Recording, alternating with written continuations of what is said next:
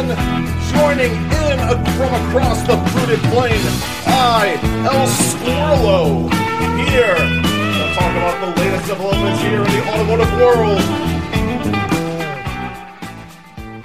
You can call us here, right here, 800-888-888, or at El Squirlo at eib.no.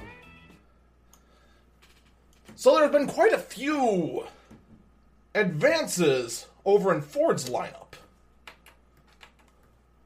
Quite a few brand new vehicles that are coming down the pipework. Some are quite fascinating. Just looking at what they're possibly going to have on the automotive world. The one that seems the most out of place, though, and the one that needs to be talked about first, is this Ford EcoSport. Quite possibly an SUV that has no place in this world. Now, it is true that more and more vehicles are taking this kind of route, trying to be more of this SUV-style vehicle. But in the end, this already exists. All this is just the Ford Focus hatchback. That's it. That is literally it.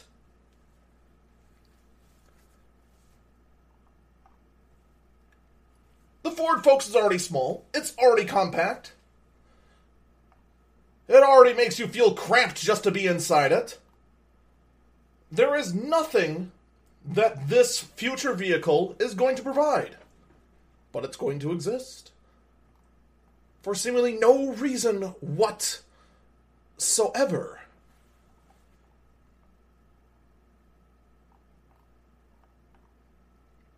And oh, it's being marketed as the value vehicle for the new era. It's already out there!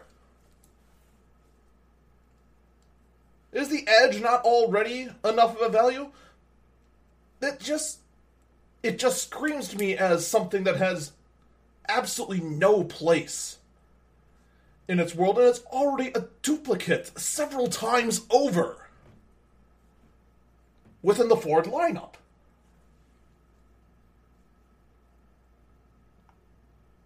Now, perhaps the price point will come in much lower, because when you look at the center console screen, it was clearly an afterthought. I have seen commercial trucks with a much better console display than this one. Granted, it's big enough. But it just comes off as shoehorned in at the last minute. It just juts out of the dashboard and just sits there awkwardly. Like I went and took my iPad and just glued it in there.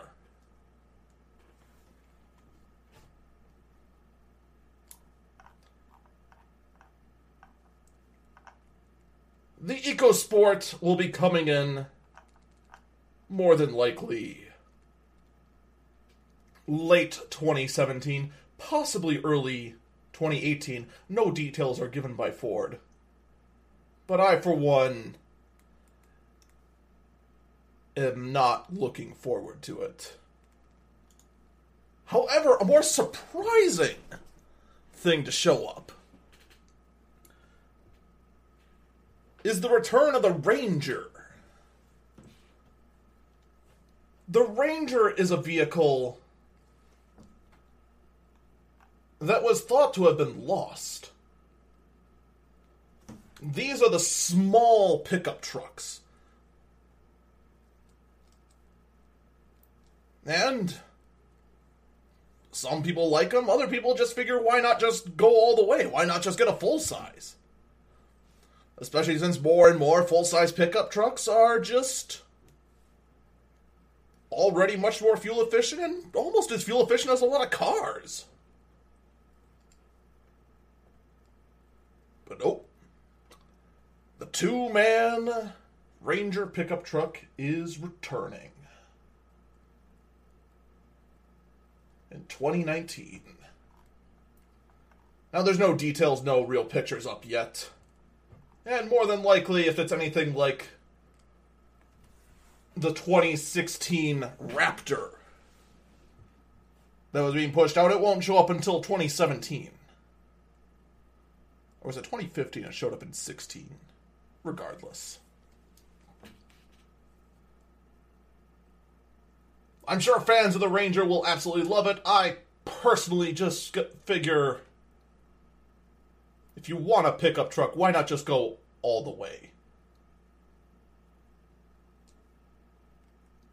The price points already on the F-150 and every other F-150 competitor is already has an excellent entry cost. It's not like back in the day where it would start at 30, 40 grand.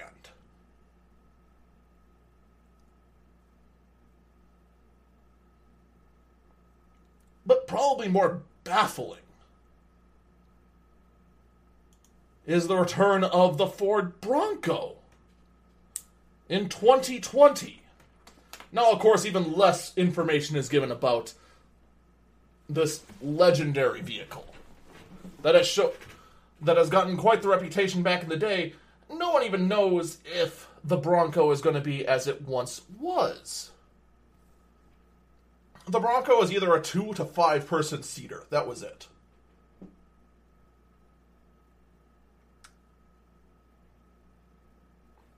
And nobody knows if it's going to be the same size. Is it going to be a full-size SUV? What's it going to be? Nobody knows.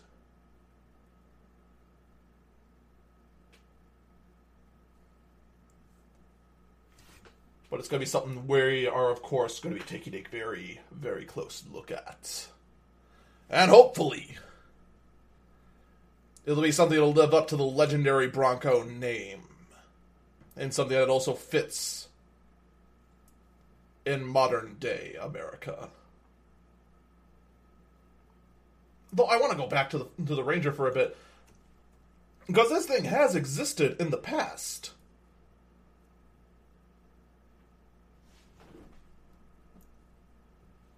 It in fact exists right now. I remember seeing on other shows.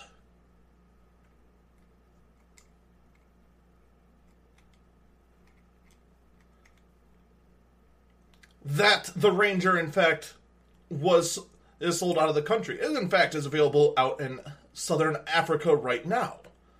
Though, oddly enough, if you look at a Ford Ranger in southern Africa, you'll find the front end of it is a Ford Explorer, and the back end is a pickup truck that says the Ranger. It is absolutely baffling that has decided to make a return. But again, we will see. We're going to take an obscene profit timeout for a moment. When we get back, we need to talk about the joint team-up between NVIDIA and PACCAR and what it means.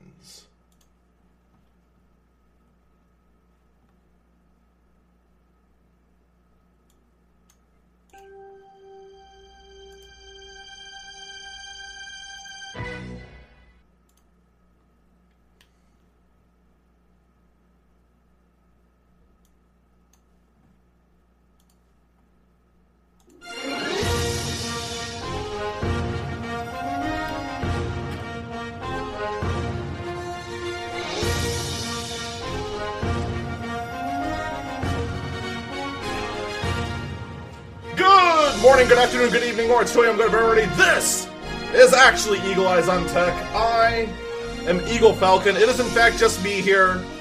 There is no squirrel that has dominated and taken over my outlet and has decided to talk about cars and trucks and anything of that nature. No. No, this is in fact my podcast, and we are in fact going to talk about tech. So I promise you today, that's it for April Fool's jokes from me until this evening. I will talk about other people's jokes though, but let's actually talk about something serious. Unfortunately today, regret the van could not be with me. He had an urgent emergency to take care of regarding his cat, and I hope the best for Regret's cat. Which is a shame because I did actually want him to be the co-host, as we have spent the entire week unfolding and unboxing the internet privacy controversy.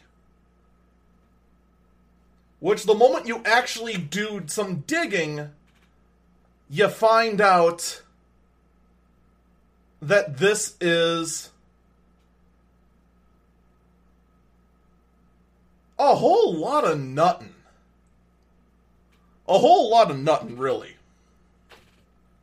So, Joint Resolution 34 passed the Senate. It has also passed the House this last week. It is on its way to President Trump's desk. Joint Resolution 34 is actually a very short resolution, but one that is still very powerful.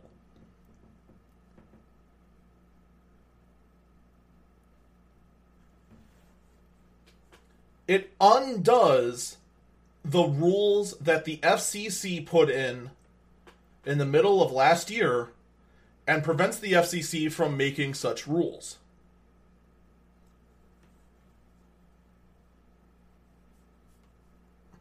Every tech outlet right now is losing their minds over this. We, in fact, talked about that last week. And now it's actually even expanding now that the House has passed it. A lot of people thought it wasn't going to pass the House because the House doesn't know what to do right now.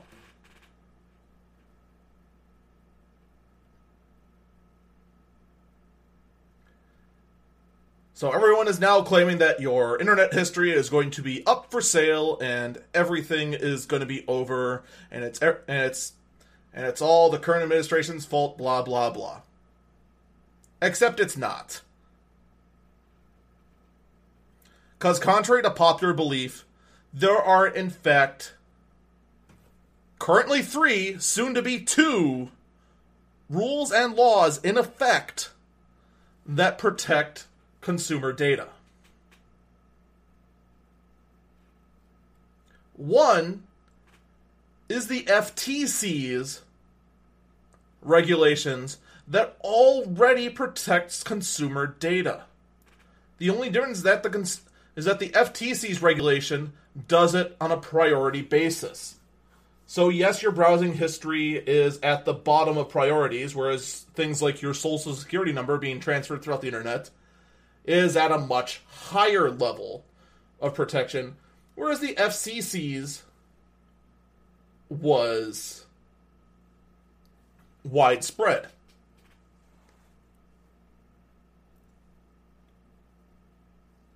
The other rule that was in effect is actually already part of a law that was attached to a farming bill, and this was passed, oh, I don't know, 12 years ago? That in fact bars the sale of personal data from that ISPs can gather. That's already in effect. Now, there is an opt-out form from your ISPs involving gathering of data, even though they legally can't do anything with it. If you want to make sure you're opted out of that and that you have another layer of security on top of everything else, you will find a description underneath wherever you're watching this, unless you're watching it live, because we don't have it up yet. But everywhere else will have a link to an IMGR page that does have all the opt-out forms listed. A lot of outlets are saying there are opt-out ways and they're hard to get. They're not. They really aren't. So, I want to review this. The internet's not falling apart. Your browsing history's not up for sale. And if these outlets really wanted to know, they would probably just go to a hacker who has already acquired it by some other methods. Or as Unjust Man in the chat said, Google already knows everything you've done. Because you use Google for everything.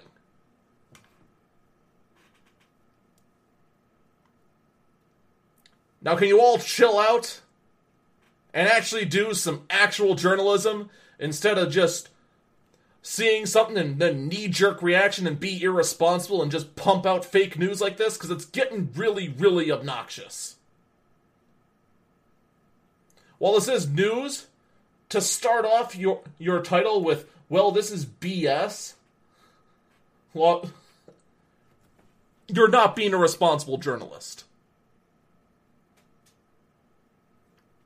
And probably the worst ones of this are certain outlets that are not only making light of this,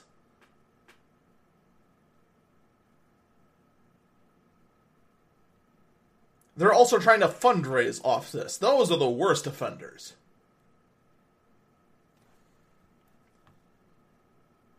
So, we got that out of the way.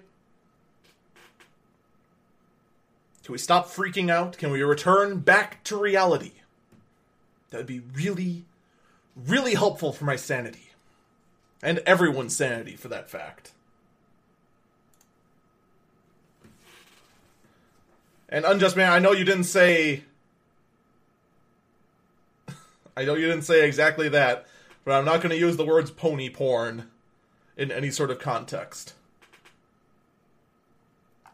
So let's talk about the other biggest news that dropped this week, and that was confirmation that the Galaxy S8 does exist. That's right. Samsung has a new phone out, and in theory, it won't explode. Or disassemble itself.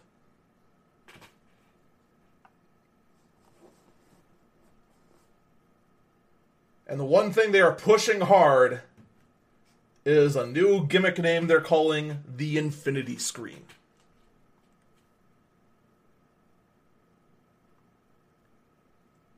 Now, I'm not going to lie. I like the design of this phone. But I want to bring them down to reality for a minute. We have seen the Infinity Screen before.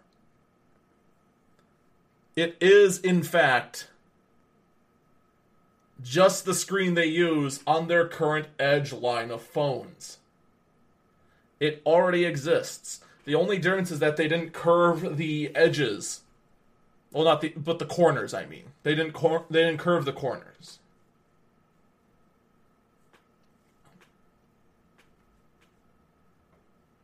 But it's still pretty, despite that.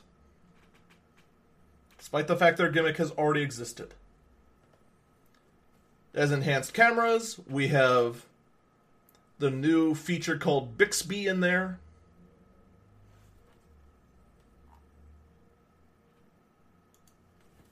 Apparently it has 360 and VR capable. We're going to take a look at that phone camera real quick. Alright, no, it's just a standard phone. It's just a standard camera. They made it look, though, as though there was a 360-degree camera in there, and there isn't. So their little description there is a little deceiving, to say the least. So it comes shipped with Android and Nougat. Front camera is an 8-megapixel camera. Rear is a 12-megapixel OIS. Camera, main camera has a flash.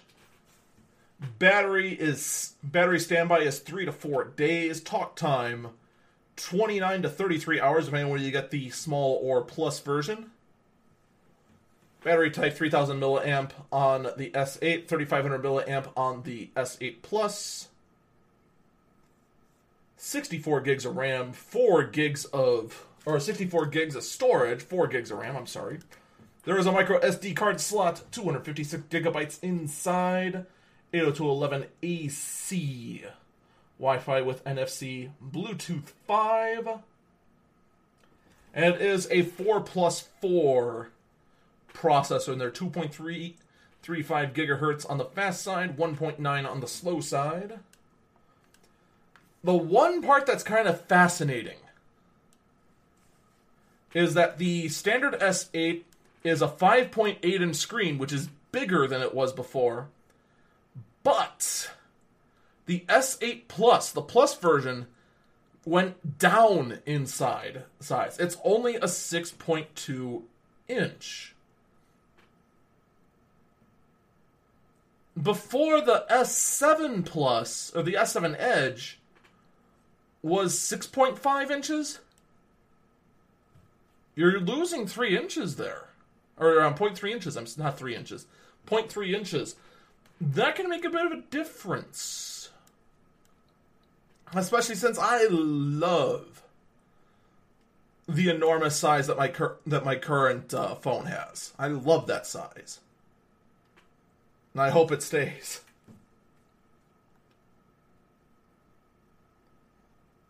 Now, one key... Now, of course, this means there's only Edge versions of the phone. You can no longer get this phone with just a flat screen.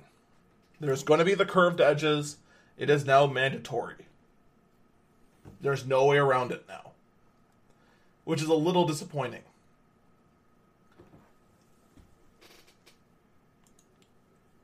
So let's move... Oh, losing 3 inches on the cell. Yeah. Yeah, saying I was losing 3 inches was a bit, there's a slip of the tongue. Don't worry about it. In any case. So let's talk about what Bixby is. Bixby is Samsung's new Siri competitor. They had Samsung Voice. In fact, my smartwatch had Samsung Voice. Samsung Voice was awful.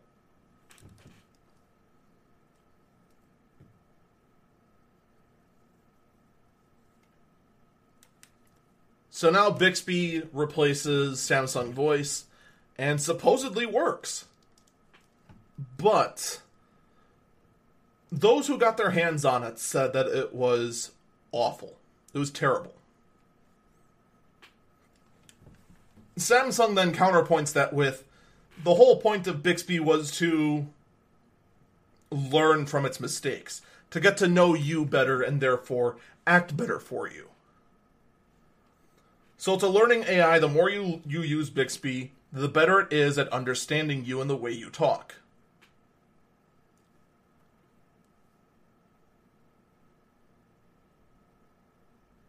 That's fine, except, how many people are going to get frustrated the first time they ask it, how do I get to work? Or get me directions to home? And... it derps up, and they're just like, well, I am never using this feature again. And then just never use it again. Gone forever. Now, Bixby has a dedicated button on the S8, and it's only going to be on the S8 for now, on the side. A few important things to note. The home button is gone. It is, you are now using virtual home buttons only.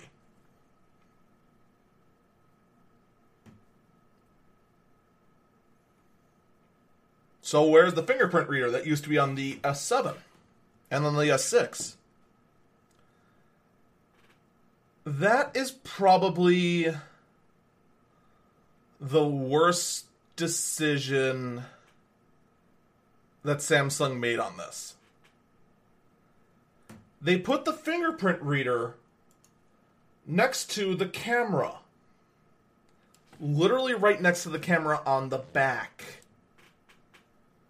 So if you're reaching on the back of the phone trying to unlock it using the fingerprint sensor, there's about a 50-50 shot you're going to miss it and put your finger all over the lens of the camera and smudge it up. Now, that's not that hard to deal with. You just, a little bit of Windex, just wipe off the smudge. You can get around it eventually, but it's still annoying. You could have put it anywhere else. Even other phones put it in, who put on the back, put it like way below the camera, like towards the middle of the phone. And I still hate that design, but at least it's better than what Samsung did.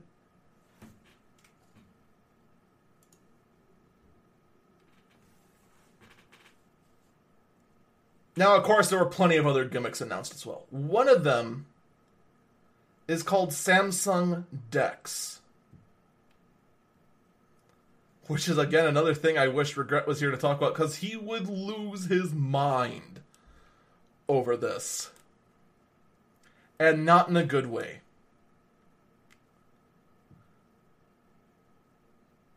Samsung DeX is a way to dock the phone, hook it up to a computer screen, keyboard, and mouse, and use your phone as a desktop. Using Android. You know Android, the unstable operating system for phones? Now you can enjoy a super unstable version of it for your desktop.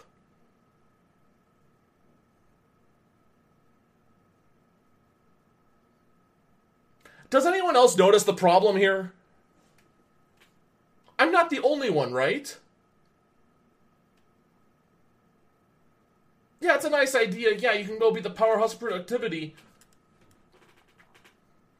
and whatnot. Okay, yeah, I can go bring my Word documents on the go and whatever. And maybe it'll work. Maybe it will just decide to just not work. My phone's already on the charger, deciding not to work.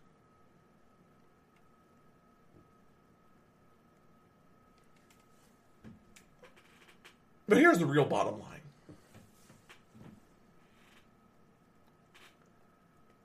This already exists.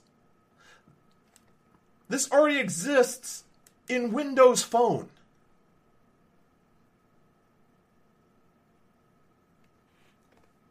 If I wanted a phone to do this, that I was this much of a hardcore productivity expert, I would just get a Windows Phone.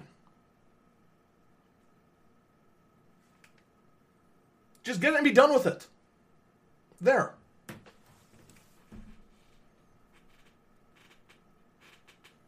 And then make sure whichever Windows Phone I get would have would run on an Intel Atom, so when in the desktop form factor, it doesn't make my soul cry. Because unfortunately, ARM, although making exceptional progress, is not there yet when it comes to desktop performance. And no, Apple, your ARM processors aren't there yet either. They're getting closer. But it's not there yet.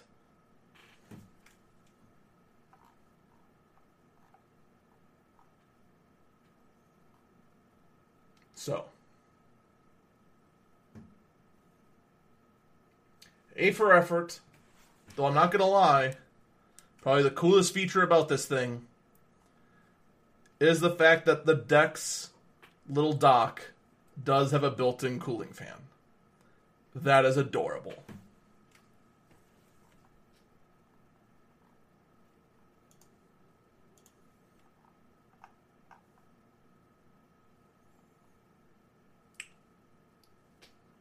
Although, granted,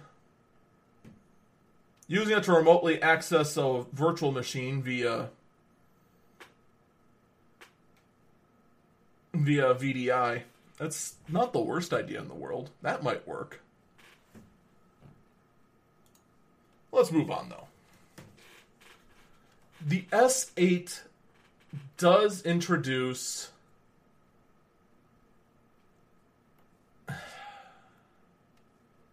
God, it's so gimmicky it hurts. Facial recognition unlocking.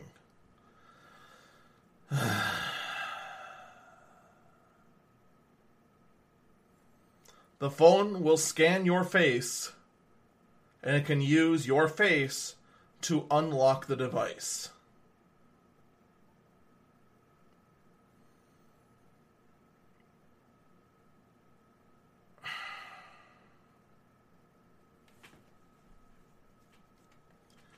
Look, I'll give you an A for effort on the idea, Mark, but I'm going to be real honest, Samsung.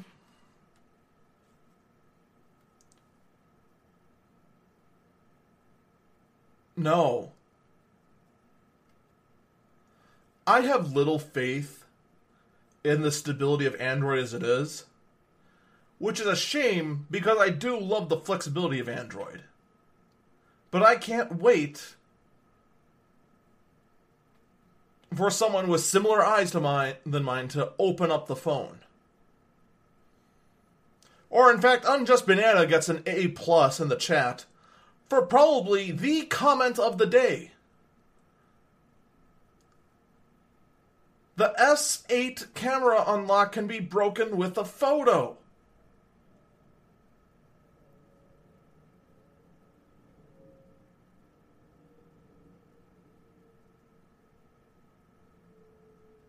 So unless this thing requires, like, say, blink on command to unlock the phone, it's not going to work as a secure function. Just stick to the fingerprint reader. This is a bad idea.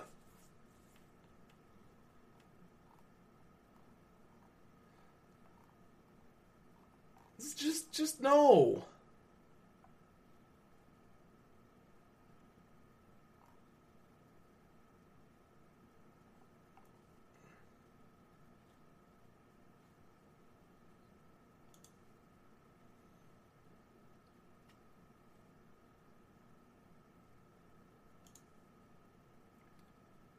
So, the S8 is due to come out.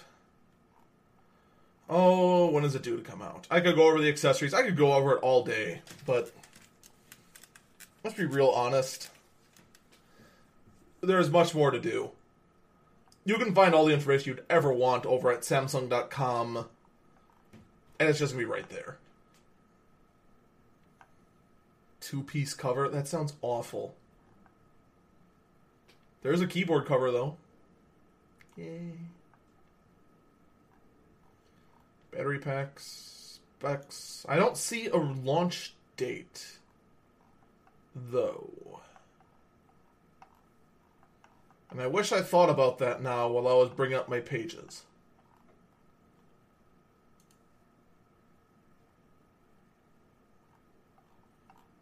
In fact, I don't even see a price.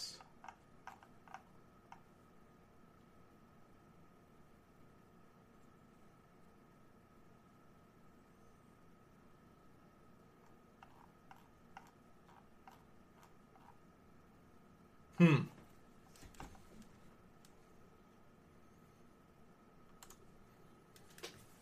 in any case, you know it's not going to be cheap. I'm willing to bet it's going to be close to an $800 phone or a $700 phone. I mean, it's the flagship phone for Samsung. It's going to be a top dollar phone. And while it's got some neat features, it still bothers me that it's not much of a performance increase. It's basically using last year's processors. It's still using the 4+4 architecture from last year. Samsung also released a brand new Gear 360, a 360-degree recording camera. Has evolved to let you record or broadcast in 4K.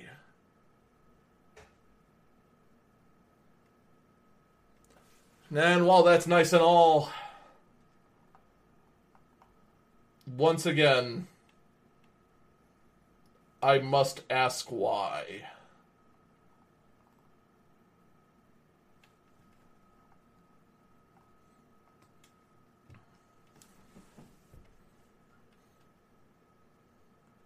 Why is it really this absolutely necessary to broadcast and record in 360 degrees? I mean, it could be neat. I can think of a few minor reasons, but there just isn't all that much of a demand.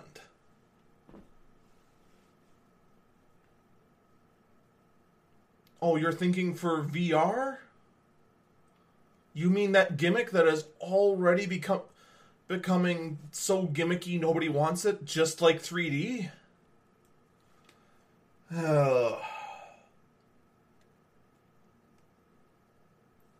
That's basically where we're at right now with this sort of stuff.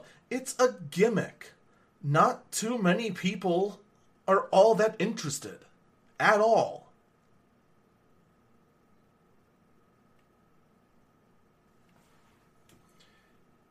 And I hope that... God, I hope. I hope Samsung doesn't throw this away. I really don't. They're given a second chance with this. After the Note 7 fiasco,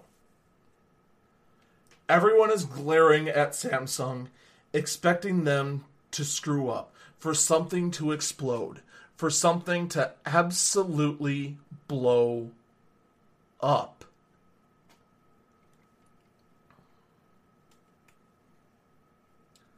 I hope Samsung has done their homework,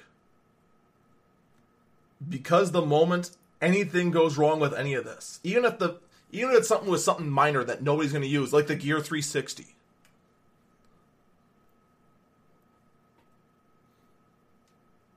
they're going to have problems.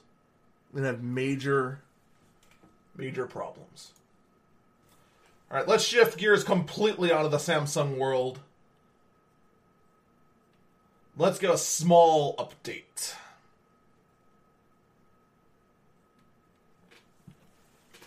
A while back, we talked about the Windows 10 Creators Update. This was a Windows 10 update that brings a lot of new software to Windows 10,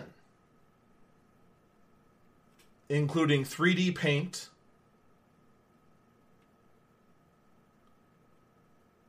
that's actually the only one that pops in my head, off the top of my head, was Paint being able to do things in 3D from the get-go, out of the box. MS Paint can paint in 3D.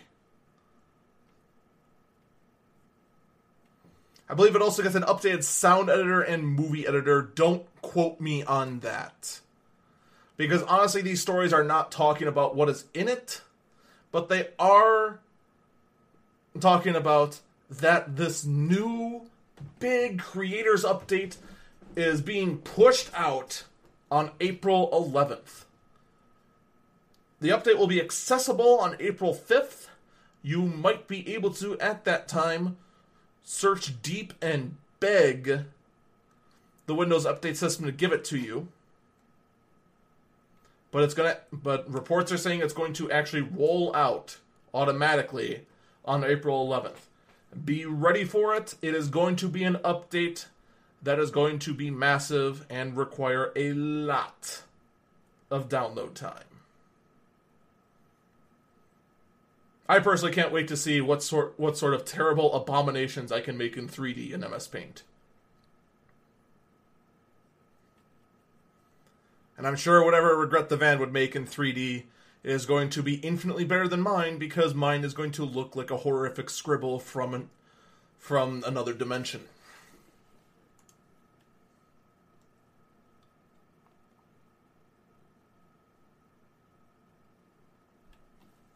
So, now let's shift gears again. Off to a story I didn't get a chance to get to last week. And that was Corsair deciding that, you know how we make the best sort of stuff for system builders? Yeah, forget that. We're going to build our own systems. And this is already getting to the point where it's becoming obnoxious. I mean, first it was the Bulldog, which was a cute idea from Corsair. Now Corsair is building a pre-constructed Mac Pro clone. It's called the One from Corsair. And it's a decent rig. It's a square tower. It's very sleek looking. Draws air from the bottom, exhaust from the top, also exhaust from the side, because of the way the radiators are built into it. And it's no slouch. It starts with a Core i5 and goes all the way up to a 7700K Core i7, which is the best Core i7 you can get without going into server-level parts. And as an SSD, as well as an extra HD for extra storage, 16 gigabytes of RAM.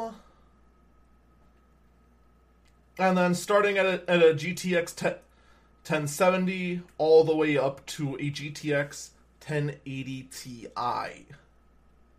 for a graphics card.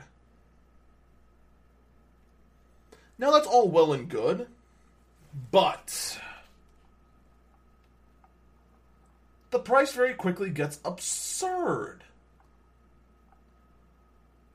Starting at $1,800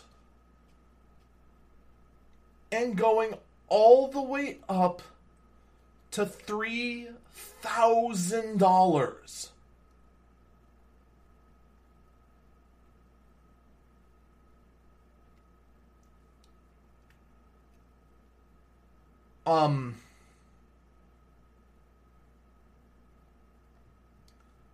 Corsair,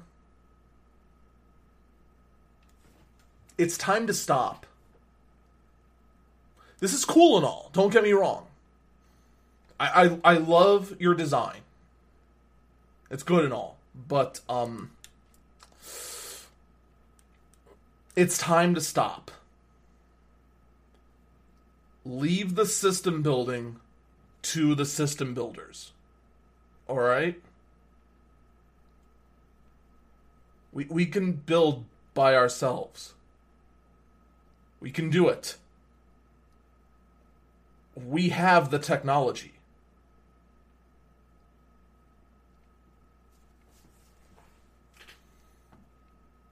Now, I started talking about this, well, I teased it in our little April Fool's intro with El Squirlo. But it actually isn't a joke. Actually, none of the stories I talked about during that joke was a joke. The Bronco actually is coming back. So is the Ford Ranger. So is the EcoSport, whatever the heck that freaking clone of the Ford Edge was. And NVIDIA is teaming up with PACCAR. Now, if you don't know who PACCAR is, congratulations. You are not a truck nerd.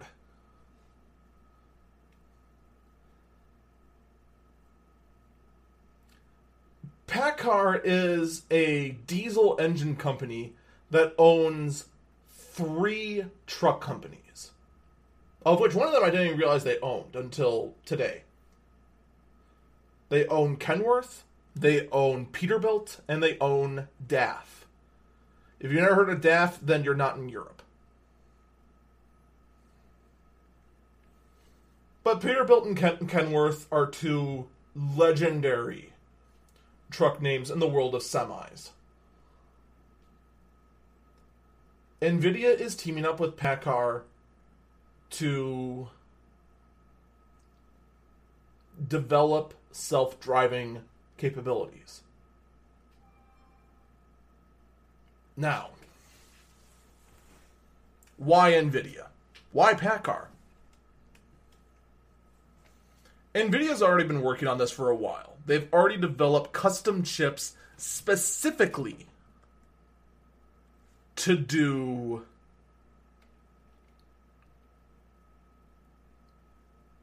self-driving, to map out the area and to calculate in real time what a vehicle should do in order to self-drive.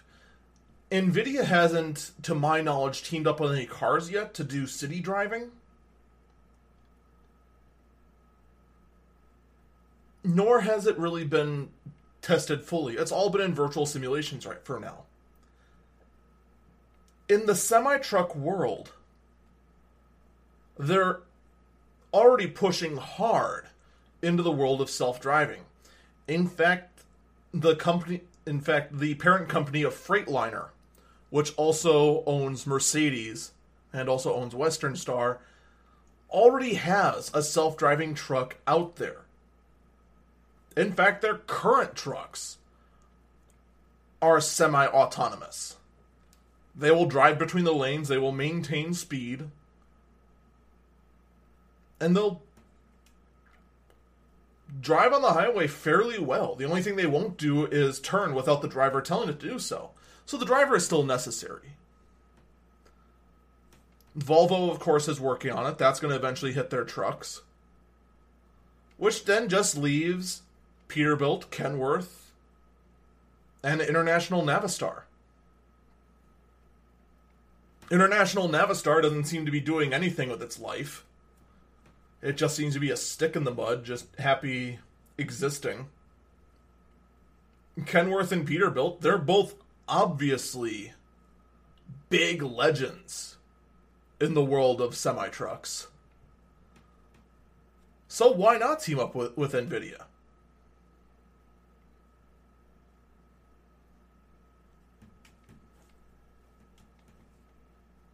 Get out there and compete with Freightliner and eventually with Volvo.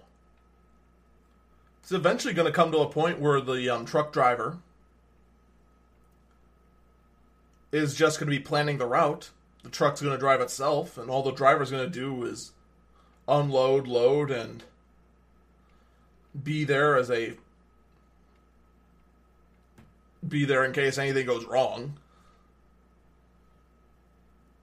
Like someone crashes the truck, or into it, or catch it, or anything.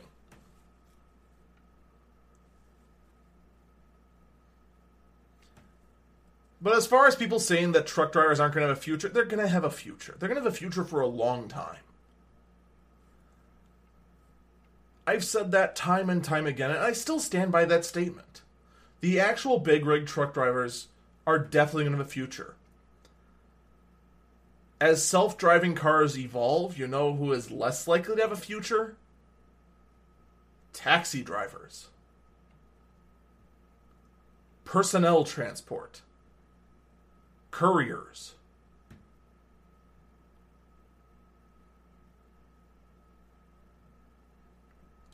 Those are the drivers whose jobs are in danger.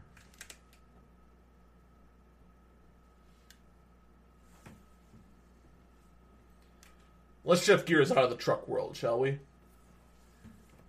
Here's something that I was kind of surprised.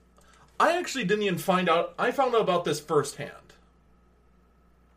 when I was going through my system. For those who don't know, when I do live stream games, I do what's called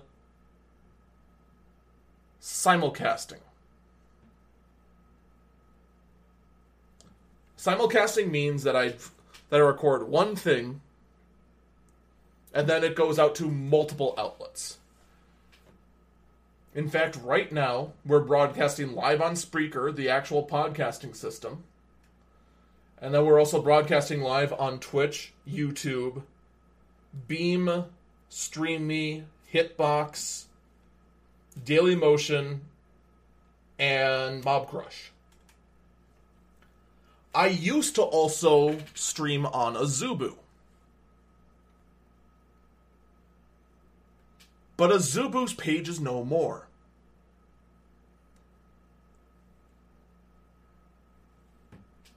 If you go to Azubu's page right now, you will find that Azubu says it is merging with Hitbox. They are now becoming one. So I figured, all figures, Hitbox bought out Azubu, Azubu was nothing, alright, the end. It's the other way around! Azubu, the nobody in the world of video game streaming, bought up Hitbox and is using Hitbox's name for themselves.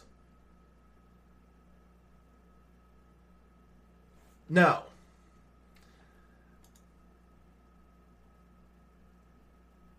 This guy,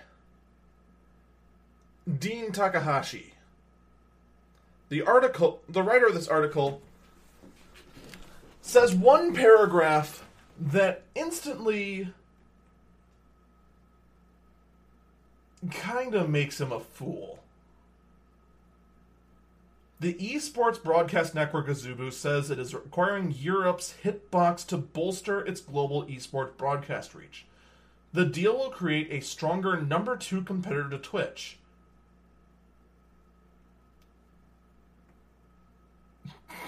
Number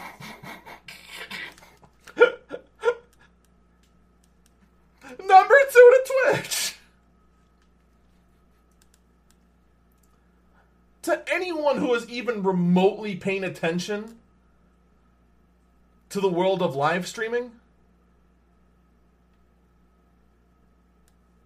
name the first thing that pops in your head, and that's a bigger and that's closer to being a number 2 to Twitch. Twitter is closer to being a number 2 competitor than Twitch. Oh, but Twitter doesn't live broadcast esports at all. They already have. They were in fact broadcasting Halo finals on Twitter using Periscope. YouTube is also much closer to being a number 2 to Twitch. Azubu and Hitbox combined have only about 6,000 viewers total. I exaggerate that, but not by much.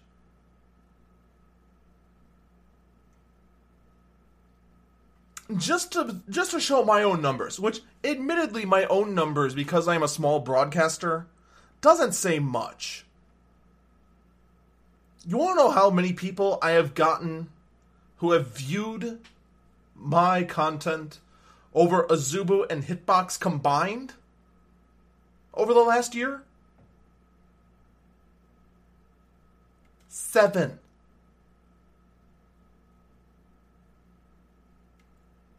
That's it. You can count them on your hands. 7. 1, 2, 3, 4, 5, 6, 7.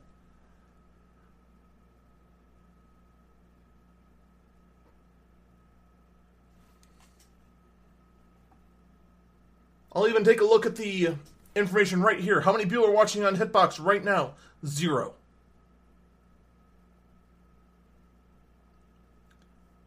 Zip. Zilch. Nada.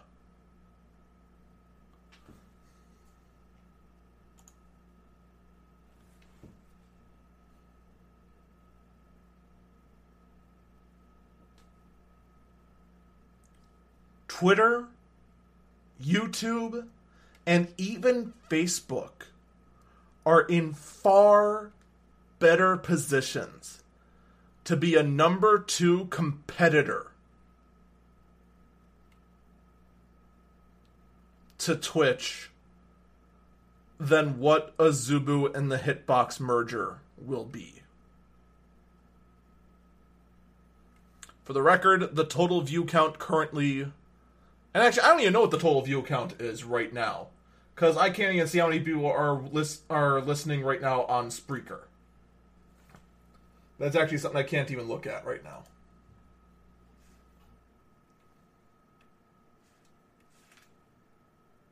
Now, got a little bit of time. Let's just quickly run down all of the April Fool's jokes that got launched. I want to reiterate, everything I'm about to talk to is an April Fool's joke. None of it is real. Not a single one of what I'm about to talk about is real. Got it? You got me? Good. All right.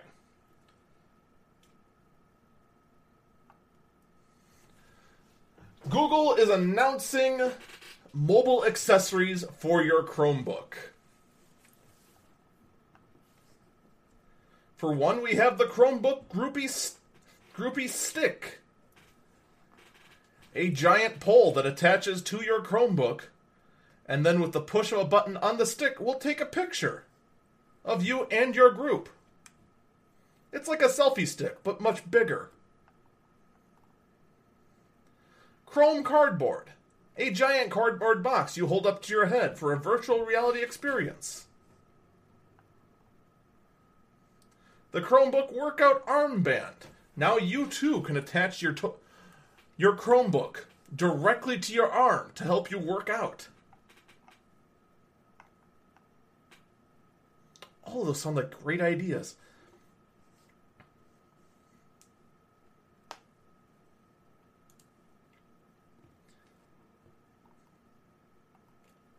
So that's all of the Google ones on for the Chrome. Now you move on to Maps. It is actually a re-release, but a very good one, admittedly. If you go to Google Maps right now,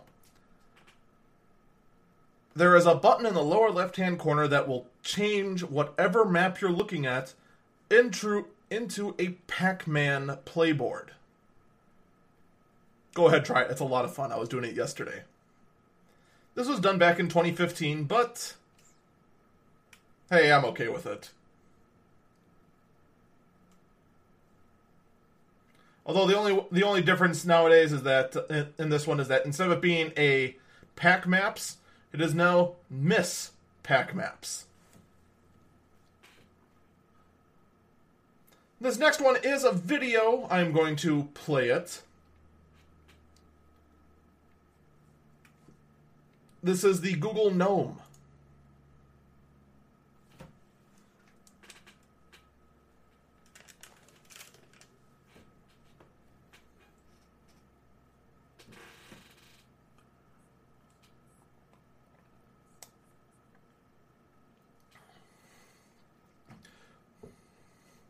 It's just the Google Home with a...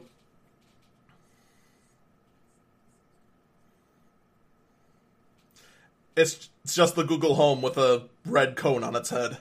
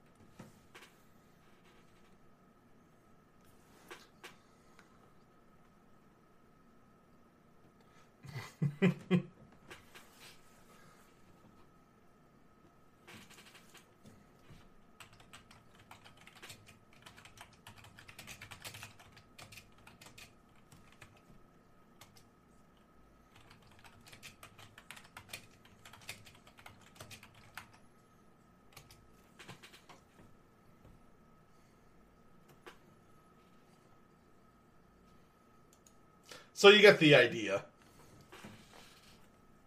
It's just Google Home except for outside, and yeah, it's a bit silly. Google Assistant does have a few little Easter eggs, including "Are you going to prank me?" and "April Foolproof" are two Easter eggs. We also have Google Cloud puts a data center on Mars as one of their jokes. Google Wind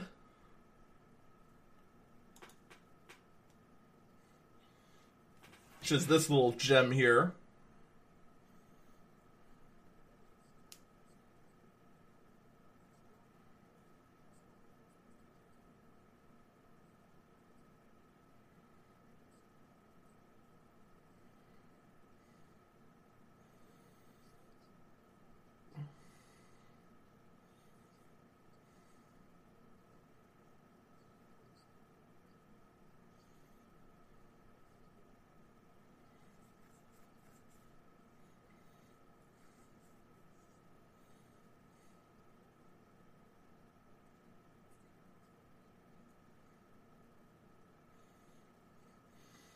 That's right, their joke is to take windmills and manipulate the weather.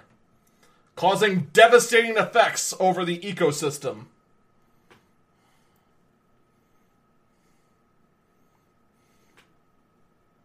And of course, the picture for the video for this shows everything going flying because of all the wind it's generating.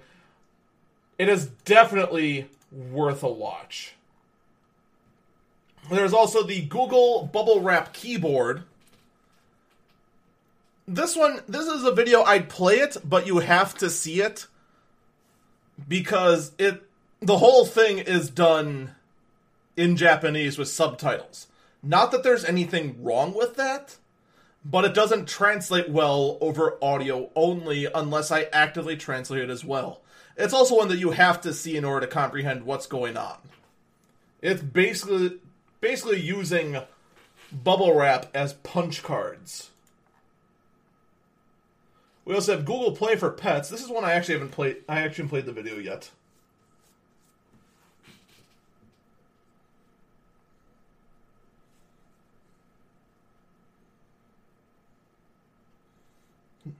Not leaving the dog home alone.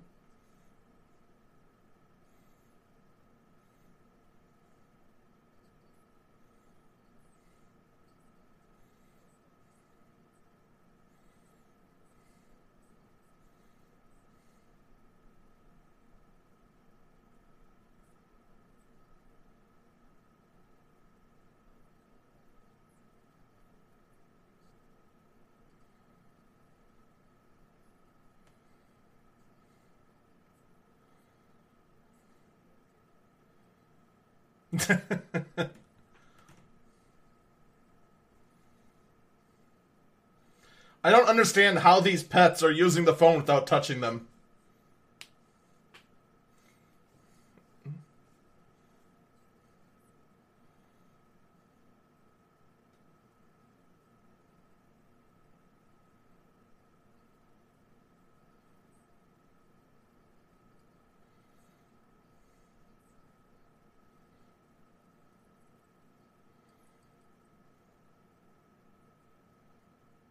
Okay,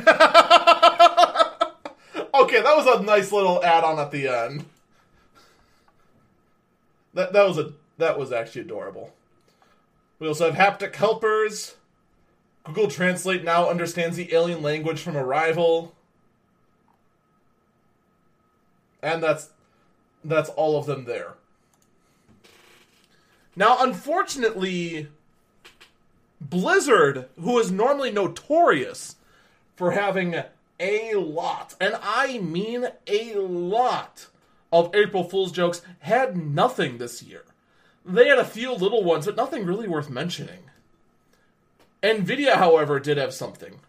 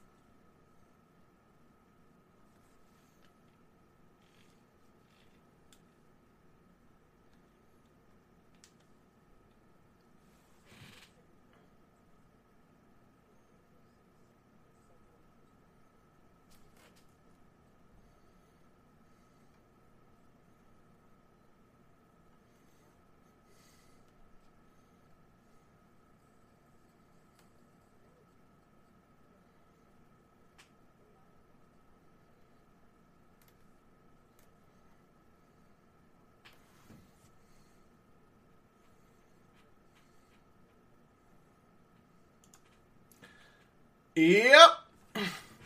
The NVIDIA bot program.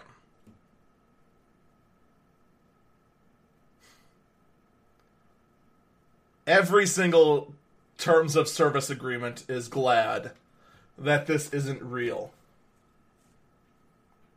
You can find that at GeForce.com/GTX-G-assist.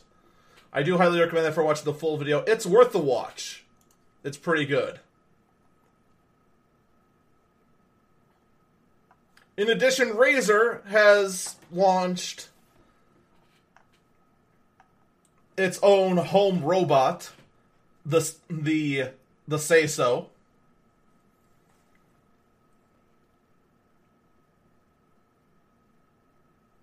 I'm not even sure how to add to that. It's the Razer robot with a better attitude than Alexa or Google Home or Siri or any of them. It's such a treat. What else can you say? I do recommend taking a look at that. That's at razorzone.com/SAISO, or it's just at Razorzone's front page. I do highly recommend taking a look at that even after it's done. They did a lot of work in the video and it looks really good.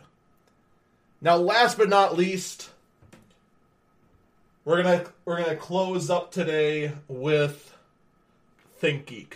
ThinkGeek every year does fake products and then lets people try to vote and make some of them real. They have a swear jar. They have the tentacuddle wrap. It looks like a tentacled sleeping bag. The bicycle horn of Gondor.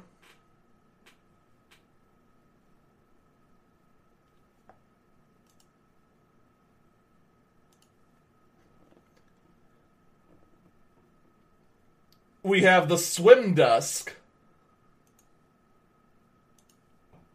We have the yes catapult. The hot pocket sleeping bag.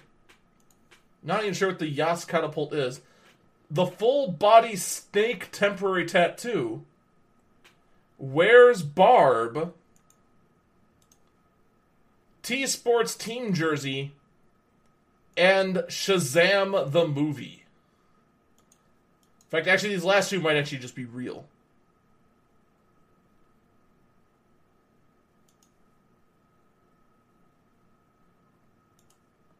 Let me just take a look. Yeah, okay. Never mind, I lied. That one was definitely fake. The Shazam the movie. Let me just make sure Team Jersey is also a fake. No, I think Team Jersey is actually real. Nope, that's actually real. Okay. So let's actually take a look at the ones that don't make sense. The swim desk is in fact a indoor pool with an area that will serve as your desk.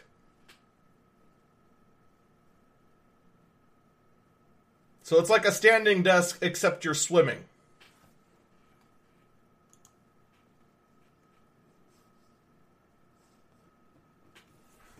And then finally, the Yes Catapult is a cat plushie that when it flies through the air says, Yes. Wonderful. Absolutely wonderful. That's going to be all the time we have today. Thank you all for listening. You can catch me live on twitch.tv/eagle_falcon. I will be back next week, Saturday, at 3 o'clock Central Time. And, of course, you can always watch my actual game streams at twitch.tv/eagle_falcon. Take care, everyone. We'll see you next time.